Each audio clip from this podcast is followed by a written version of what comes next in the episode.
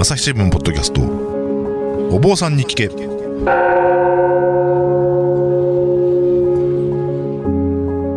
朝日新聞大阪本社の文化部の武田真翔です。不安を抱えて生きる人々が大勢いるコロナ禍の時代。日々の気になるあれこれをお坊さんに聞いてみようということでお届けしているシリーズお坊さんに聞け。本日はですね、えー久しぶりにお寺ではなく朝日新聞大阪本社の収録スタジオの方からお届けしております、えーいつもですねお坊さんにゲストで来ていただくんですけれども今日は、えー特別ゲストというわけではないんですけれども朝日新聞本社内の、えー文化事業、お寺に関する文化事業に携わっている、え方に来てもらっています。ただまあ、お坊さんに聞けというタイトルもありますので、朝日新聞社内にいるお坊さん、コンテンツ本編成本部の久保記者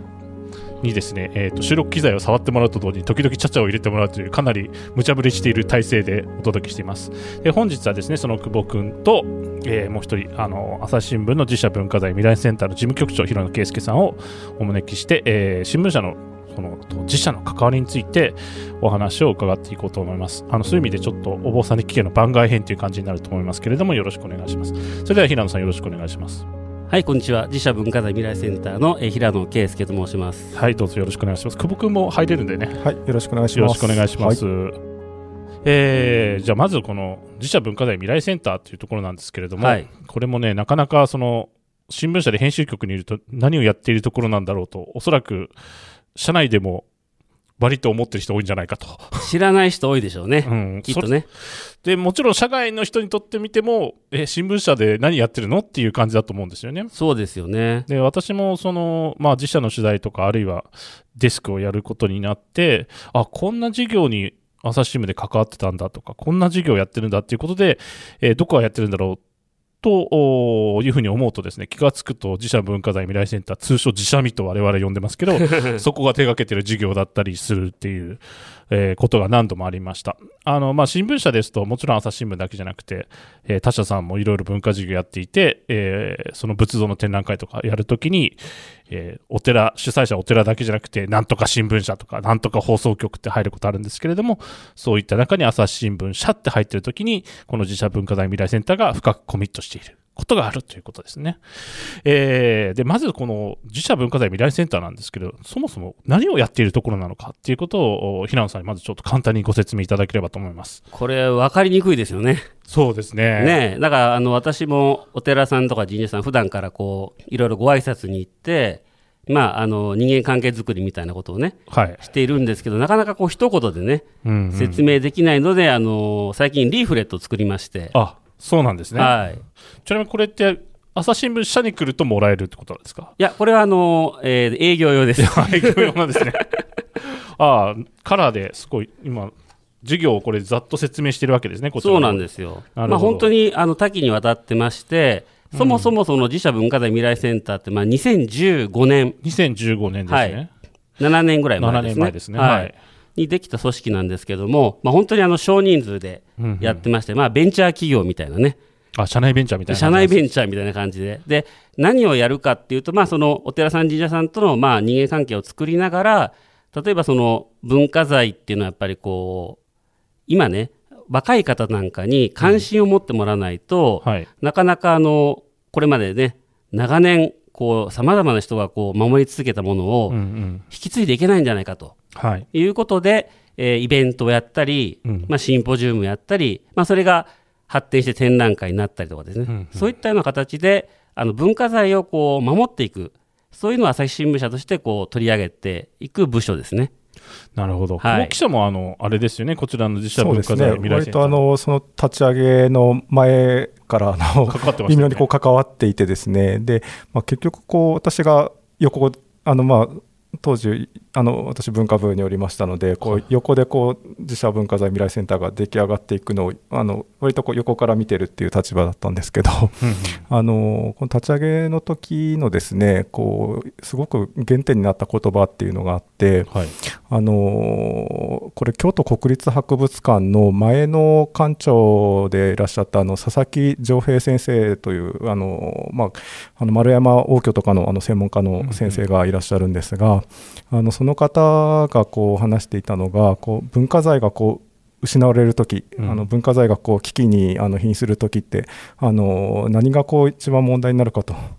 こう文化財の最大の敵はその人々の無関心なんですっていうことをこうおっしゃってたんですね。うんであそこでこうやっぱり新聞社としてはですねそのいろんな方にこう文化財にまず関心を持ってもらうっていうところでこうその文化財保護にこう役に立てるんじゃないか貢献しないといけないんじゃないかっていうようなところがあの根っこにあってですね、うんうん。それでこうこの自社文化財未来センターと未来が入ってるっていうのは多分そこのところで未来に伝えていくにはっていうところのこう動機があったんだろうなというふうに見てますね。はい、なるほど。あのーまさにその文化財保護と未来っていうことで言うと、その自社文化財未来センターが、パンフレットでも、井の一番に掲げてるのが、法隆寺近藤悲願の調査研究へ協力っていうのがあってそうですね。これはあの1949年にこれ火災で法隆寺近藤陛下焼損してるんですよね。そうなんですよ。でそれを保保存修復してさらにそれをどうやって展示していくかっていうことをやるそういう企画で、えーまあ、こちらの報道にはあの大阪の文化部の方も非常に深くコミットしてるんですけれどもこれはまさに今久保君が言っていたような話になるんですかね平野さん。そうですね。あの、法隆寺の近藤壁画ってこう、まあ火事で焼けたことは知ってる方いらっしゃるんですけど、その後ね、実はその法隆寺の境内にある収蔵庫に保管されてるということを知らない方が意外と多かったんですね。それアンケートかなんか取ったんでしたっけ？そうですね。で、えっ、と、昨年に、えークラウドファンディングっていうのをしまして、で、そのクラウドファンディングは、あのーまあ、一口1万円、えーで、まあ、参加していただいた方に、まあ、収蔵庫を、うんえー見ていただくと。はいそういう形で応募しましたけども、かなりもう、クラウドファンディング、そうですね、1日2日ぐらいでもすぐにうん。枠がなくなってしまいまして、というのもあの、やはり温湿度の関係で、そんなあの希望者の方全員ね、入っていただくっていうわけにいかなかったので、まあ、限定で500人、上限ですね。はい。という形で入っていただいたっていうことで、まあ、すごくあの関心の高さをうん。感じましたね。1万円っていうとなんかちょっと結構高いなって思ったりもするんですけどそれってあれでしたよね。あのお法隆寺の近藤陛下の保存修復あとは調査のために役立てるそうですね、そういうことですね。ということですね、はい、でもなんか私の聞いたところだとあれ一瞬で埋まりましたよね500人。もう本当にあっという間に。なんか2日目ぐらいに全部埋まってたんじゃなかったでしたっけ、はい、結構あの問い合わせもね、うん。えーいただきまして、どうしても見たいんだけどもって方が本当にあの多く感じまして、皆さんのやっぱり熱意っていうのをね、うん。えーたくさんあるんだなと思いましたね。もう日本全国から来てましたね。はい、全国からですね。あのやっぱり法隆寺近藤陛下っていうのはあのやはり自社文化財いわゆる未来センター、まあはい通称自社見なんでつい自社見って言いそうになってしまうんですけれども の方で言うとやっぱり井の一番で一番重要な事業ぐらいのそうですね位置づけてるん。そうですね。はい。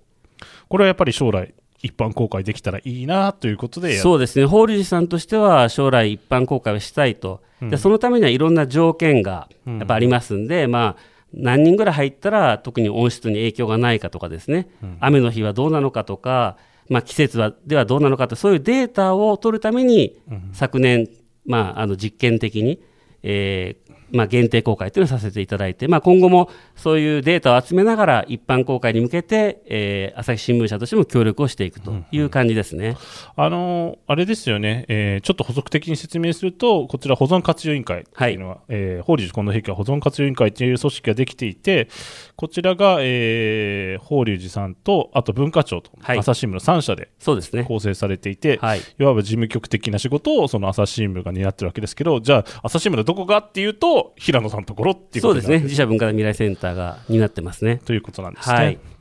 えーそれが法隆寺なんですけども、はいもちろん法隆寺といえば奈良のお寺なんですが、もちろん奈良だけではなく、そうですね。京都もということでもちろんやっぱり京都もですね、たくさんの自社がありまして、まあ、あの先日、このポッドキャストでもね、はい、あの京都古文化保存協会さんの非公開文化財特別公開の、ねお話しされてたと思うんですけども、えー春と秋には、えー自社文化財未来センターとしてもあの特別協力ということで、えー特集面を作ってですね、全国発信して、まあ、なるべくたくさんの方にその文化財の大切さとか素晴らしさを感じてもらうような紙面作りをしてますね。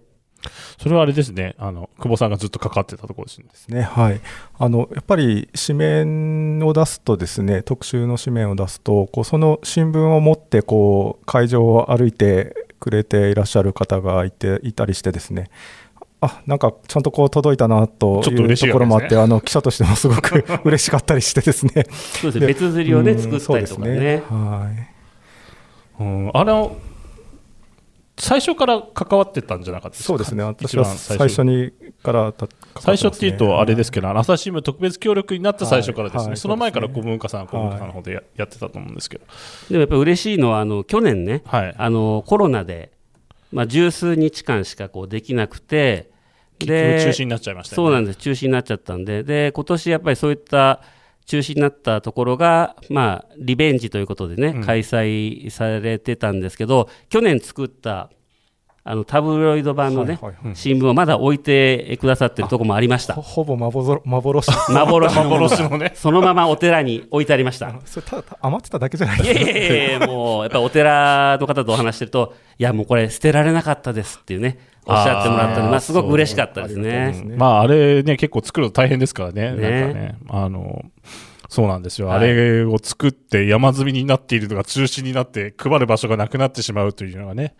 まあ、非常に残念だった面もあるんですけど、まあ、今年は無事にできたと。まあ、ちょっとこれが、あの、配信されている頃には、春は終わってるので、はいまあ、次回秋にこうご期待ということだと思うんですけども。うですね。であと継続的にやってるところで言うと、はいそのまあ、もちろん今の非公開文化財以外で言うと、そうですね。奈良でいうと、興福寺さんですね。阿修羅像で有名ですけど、はい、興福寺さんは毎年特別公開というのを、やってますね。はい、やらせていただいて、えーそうですね。最近だと五重の塔を、普段は公開されてないんですけども、書装を、あれ修理されるんですよね。そうですね、五重の塔は、えー約そうですね、10年ぐらい、はい結構これからね、えー大井屋をかけて、修理に入ってしまうと、あの猿沢の池とね、にはい。五重の塔といえばもう奈良の定番あ辺の、セットの景色ですよね。景色じゃないですか修学旅行生もまあ、あの辺いろいろいると思いますそうけど。必ずね、写真を撮っちそうゃう。あそこで撮るというね。はいはい。それがちょっとしばらく見れなくなってしまうので、そこを特別公開の対象にしたりとかですね。うんうんはい。まあ、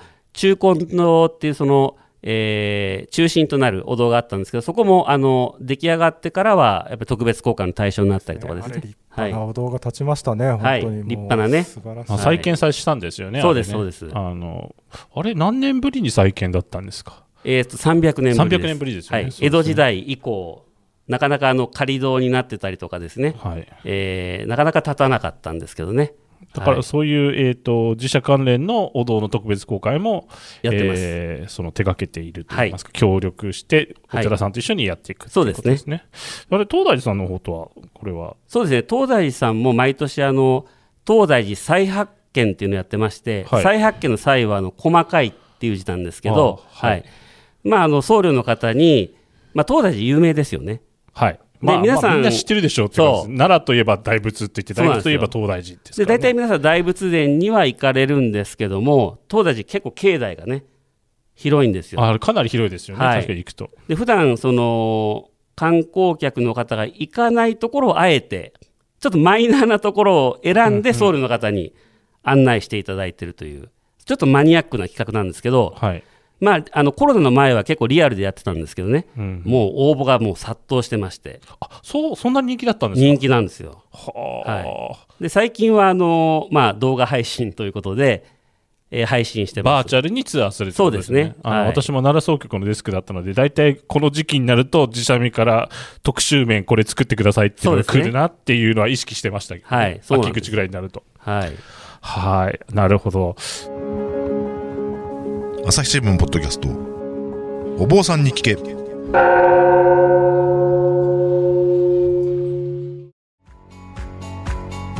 私は朝日新聞歩きき。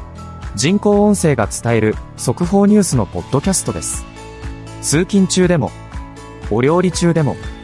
運動中でも趣味の作業中でも何かしながら最新のニュースをフォローできます。あなたの知りたいニュースどこででも。朝日新聞歩きき。たった数分で今日のニュースをまとめ聞き。で、あとはやっぱり、なんでしょう、講演会とか？そうですね。あるいはその他イベントですかね？はい、あと、まああのー地方で言いますと、はい。まあ、金沢、石川県の、ね、金沢市にあの寺町神宮っていうのがありまして、ええ。そこも普段はあの公開されてないんですけども、あの地元の北陸朝日放送と一緒に協力しながら、あの金沢のお寺町神宮の特別公開をしたりとかですね。あ金沢まで出張ってらっしゃったそうなんですよいや、なんかもう京都、奈良、大阪で完結してるのかと思ったら、そうではなかったとそうなんです。まあ、私あの、そもそも朝日新聞のあの新聞記者の初任地が金沢だったということもああって、そうだったんですか。はい、そういうご縁で、あそのからのつながりで、その企画が実現したってことなんですあか、それは。そうですね、まあ、北陸朝日放送さんからそういうのをやりたいけど、ノウハウがないっていうことだったので、はあ。まあ、自社文化財未来センターがちょっとお手伝いして、うんはい、企画を立ち上げたりとかですね、まあ、いろんな地方にもあの出かけていったりはしてますね。久保さん、どうですか、なんか。いやあの今お話聞きながら思ってたのはその法隆寺のそのクラウドファンディングにしてもですねそのまあその京都の文化財の特別公開にしてもあの結構やっぱり読者の皆さんというかこう一般の方々のその関心っていうのは結構潜在的にはってですねでかつやっぱり大事なもんだなっていうのをなんとなくこう皆さん思っていただいてるんじゃないかなっていうのは思うんですよね。でその文化財を大事にしたいあるいはこう保護にもうちょっとこう関わりたいみたいなそういう潜在的なニーズ思いっていうのをですねその朝日新聞のその自社自社文化財未来センターがこうじゃあどうやったら具体的なこう保護につながるんだろうっていうそこのこう仕組みの部分を少しこうお手伝いしてこう形をこう作って、えーもらってるということでそれがこう具体的にこうそうやってこういろんな方がこうクラウドファンディングしたりとかですねあるいはこうあの特別公開に足を運んでみたりとかっていう行動につながっていくっていうなんかそこのこう循環がこううまくいってて素晴らしいなとあの手前見せながらあの 聞きながら思ってしまっていたんですけれども、はい、どうでしょうか？そうですね。やっぱりあの特集紙面とか、まあ、記事で発信することによって普段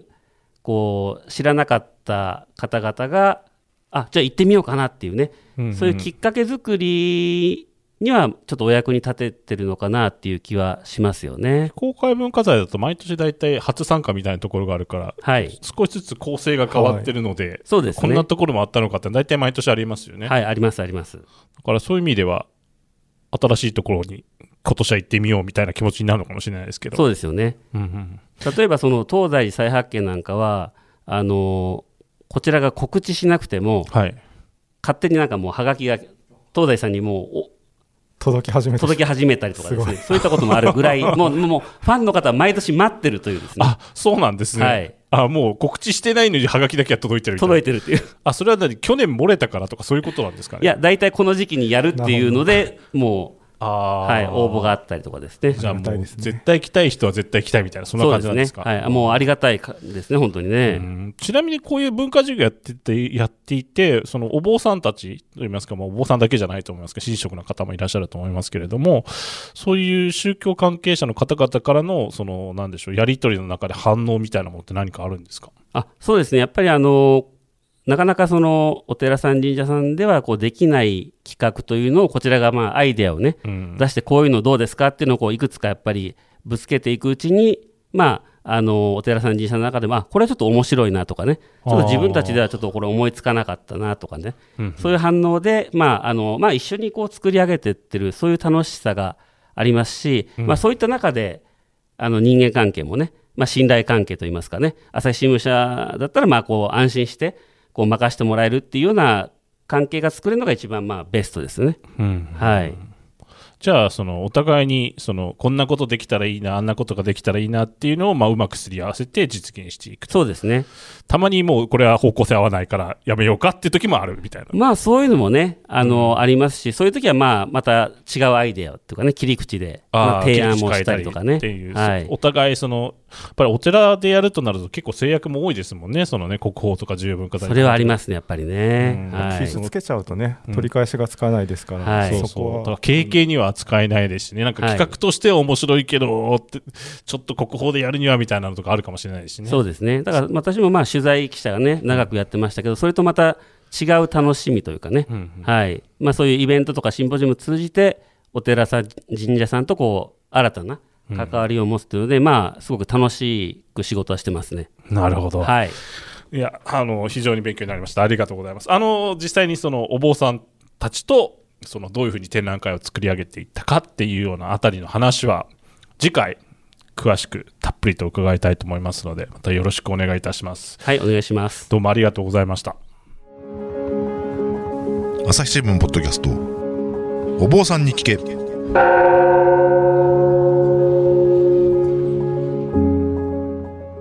えー今日は、えー朝日新聞自社文化財未来センターの平野圭介事務局長を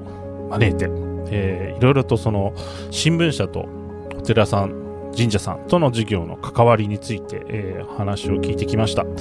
えーそういえば平野さんあの自社文化財未来センターでいろいろとそのお寺関連神社関連の動画も作ってらっしゃるようなんですけどそれ今でも見られるサイトがあるんですか？そうですね、あのーインターネットで朝日 ID というふうに検索アルファベットの ID ですか、はい、アルファベットで検索していただくといろいろメニューが出てきましてそうですね。最近でしたら東大寺再発見で先ほどおはい。話しした、それも見れますしあの延暦寺のはい、今の根本中道が、えー修復中なんですけどそこを僧侶の方に、うんうんえー中中を案内してもらっている動画なんかも見ることができますのでぜひご覧いただければと思いますそれは無料なんですか？無料です素晴らしいですね。はい無料ですはいぜひ皆さんご覧ください。えー朝日新聞大阪本社文化部の武田がお送りしました。ではまた皆さんお会いしましょう。この番組ではリスナーの皆様からのご意見ご感想を募集しています概要欄の投稿フォームからぜひお寄せくださいツイッターやメールでも受け付けています。ツイッターでは番組情報を随時紹介しています。アットマーク朝日ポッドキャスト。朝日新聞ポッドキャストで検索してみてください。